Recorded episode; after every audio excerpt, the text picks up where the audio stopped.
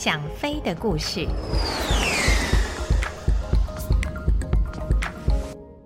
各位朋友，大家好，我是王丽珍，欢迎来到想飞的故事这个单元。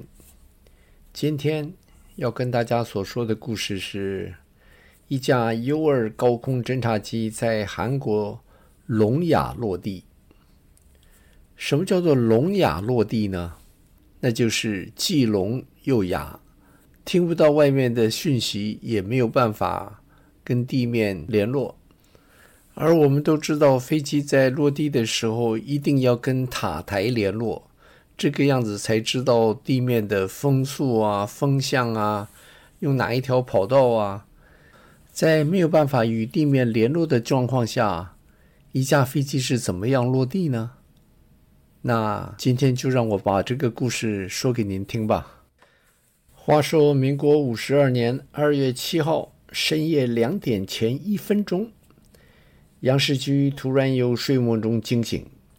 他刚睁开眼睛，就看到行医正推门进来。于是他对着行医笑了笑：“很抱歉，又让你白跑了一趟。”杨世居笑了笑，对着医官说着。因为他知道医官是要来叫他起床的，医官听了他的话之后也笑了笑，并对着他说：“看来你的生理时钟永远赶在你的闹钟前面。每个人都像你这样的话，我们的工作将会轻松很多。好吧，你先整理一下，等会儿我在隔壁的房间等你。”医官说完，随即转身走出了他的寝室。杨世駒在梳洗完毕之后，套上一件飞行衣，走到隔壁的房间。在那里，医官很快地替他量了一下血压，同时简单地检查了一下他的一些生理状况。其实，杨世居知道那些都是例行公事，他从来没有在任何一次任务前因为身体的关系而被换下。检查身体的同时，值日官前来问杨世居想吃中式或者是西式的早餐，他毫不犹豫地说是要吃中餐。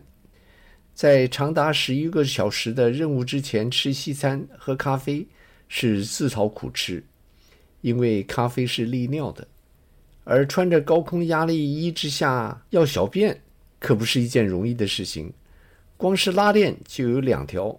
而在戴着手套的情况下去解开那两层拉链，更是相当困难的手续。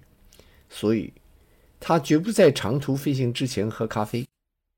吃完早餐之后，杨世居跟着值日官前往作战室。那个时候，整个作战室里面已经坐满了中美双方的有关人士。中方有中队长卢锡良上校、领航官、气象官、情报官及值日官。美方则有美军顾问、中央情报局的代表、洛克希德公司技术代表等人。大家等着杨世駒进来坐好之后，先由美军顾问宣布当天的目标：中国大陆东北中苏边界一带。杨世駒记得多年以前曾经看过一场有关二次世界大战时美国空军的电影。电影中，当作战官宣布那天的轰炸目标是柏林的时候，整个作战室里面立刻引起一阵骚动。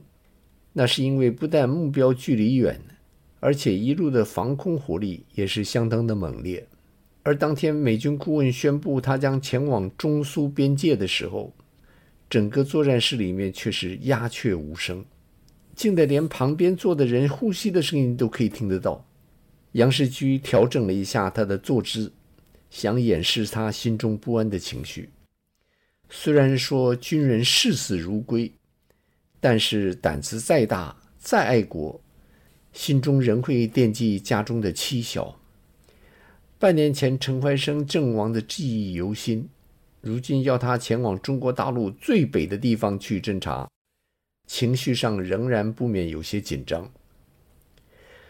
领航官接着将当天的航线展示在他前面。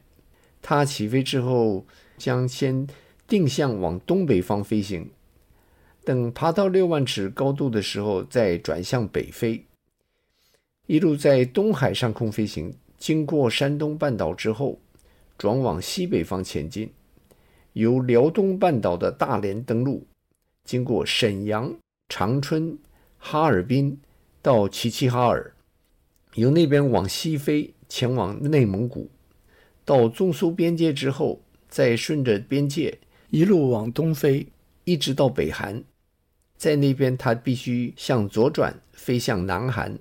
最后，在南韩的美军 K 八基地，也就是昆山基地落地。整个航程除了在海上的两个多钟头之外，要在中国大陆境内及北韩上空飞行六个多小时，这算是一个非常艰巨的任务。领航官及气象官做完简报之后，接下来的就是情报部门对航线上各地的敌情报告。中央情报局的代表指出，目标地区附近要注意的情况，然后强调在任何情况之下，飞机绝不可进入苏联领空。等这些各个单位的报告完毕之后，已经是早上三点半了。杨世駒随即前往个人装备室，一位管理各装的美军士官开始替杨世駒着装。那套压力衣是他在美国受训的时候量身定做的。据说每套压力衣的成本高达美金两万五千元，在中华民国空军每个月的薪水只有三千多元台币的时候，这美金两万五千块钱可是折合台币一百万元呐！这真是个价钱高的让人不敢相信的数目。杨世菊记得，当他第一次见到那套压力衣的时候，简直不敢相信那是量身定制的。因为看起来只有他身高的三分之二左右，真像一套童装。但是在熟练的装备士官的利落手法之下，硬是将他的魁梧身材塞进了那套看起来像童装一样，但是却很合身的压力衣。完成着装手续之后，他戴上氧气面罩，开始呼吸纯氧，并躺在椅子上好好休息。这是高空飞行之前非常重要的一个步骤，连续呼吸两小时的纯氧，这个样子会将身上的所有氮气排除干净。这样，万一飞机在高空因为座舱失压，或者是需要跳伞的时候，飞行员不会产生所谓的潜水夫症状。就在杨世居躺在个人装备室里面进行除氮手续的时候。那次任务的飞机已经由棚场中拖到跑道头，担任这次任务的后备飞行员华西军已经开始替杨世居做起飞前三百六十度的检查。清晨六点钟的时候，除氮的步骤已经完成，该是登机的时候了。个人装备士官提着氧气瓶，随着杨世居登车前往跑道头。杨世居望着车外朦胧的天空。想着家里的妻小大概都还在睡梦中吧，而他即将前往大陆的最北边，那个以前只是在地理课本中读到的地方。车子在飞机旁边停好，杨世駒在个人装备士官及华西军的协助下登上飞机。U-2 这型飞机的座舱不大，加上它是使用驾驶盘而不是一般战斗机的驾驶杆。所以，穿着臃肿的压力衣坐进去之后，活动的空间就显得更为窄小。如果不是个人装备士官帮忙，他自己戴着厚重手套的双手是根本没有办法将氧气管、压力衣的电热器这些接头插到飞机上去的。当手表指着六点整的时候，杨世居知道起飞的时间到了。他坐在座舱里，听着华西军在飞虎车里面替他联络塔台之后，他将油门推满，踏上征途。所有见过 U-2 起飞的人都不会忘记那黑色大鸟以四十五度角一飞冲天的情景。长达一百余尺的机翼所产生的巨大浮力，让飞机在跑道上跑了一千尺左右就腾空了，并在通过跑道头的时候。就已经达到一万尺的高度。如果航线是要从华南地区进入大陆，那么 U-2 在起飞之后会先向东爬高，爬到六万尺高空的时候，再调转机头对着大陆飞去。这个样子是要确保在进入大陆的时候，飞机已经在安全高度以上。当天杨世駒的目标是在中国东北，所以起飞之后，它可以在东海上空对着登陆点飞去，而不需要先绕道爬高。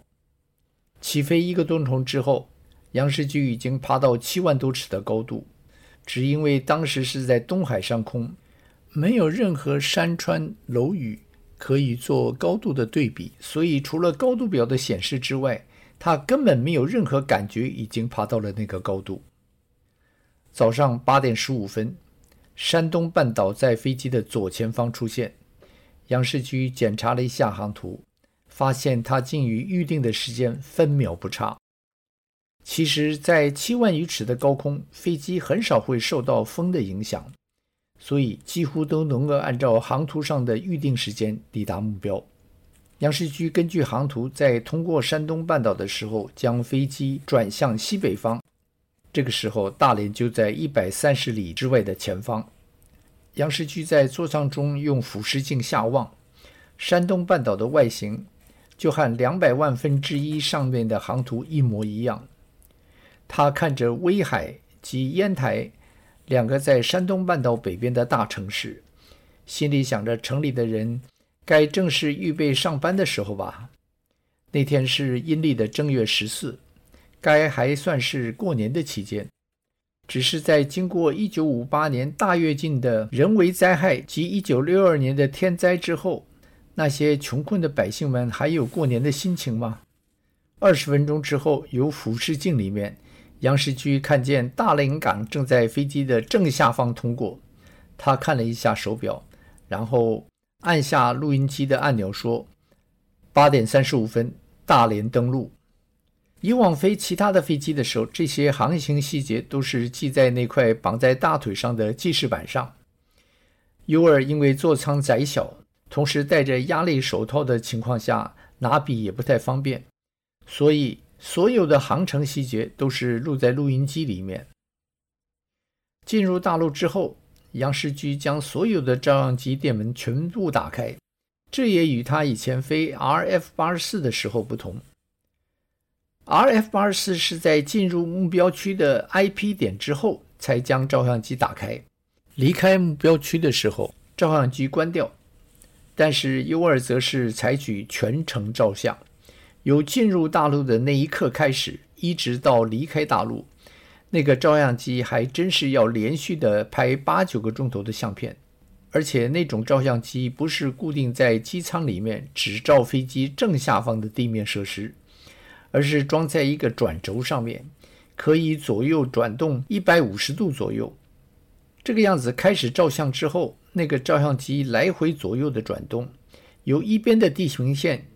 一直照到另外一边的地平线，这种安排一来是为了减轻飞行员在高空的工作量，再来是希望能够将航路下的所有地面情况全部照下来，由判读人员去分析，希望能够发现一些意料之外的情报。陈快生在第一次进行对中国西北地区的征照的时候。判读人员就由他沿途所照的那九千多尺长的底片当中，发现了一个以前并不知道的大型军用机场。飞机在快到沈阳的时候，杨世駒由俯视镜里面看到了两条凝结尾在四万余尺的空中对着他爬升。来者不善，善者不来。在这个地方有凝结尾对着他爬升，那么一定是前来拦截他的战斗机了。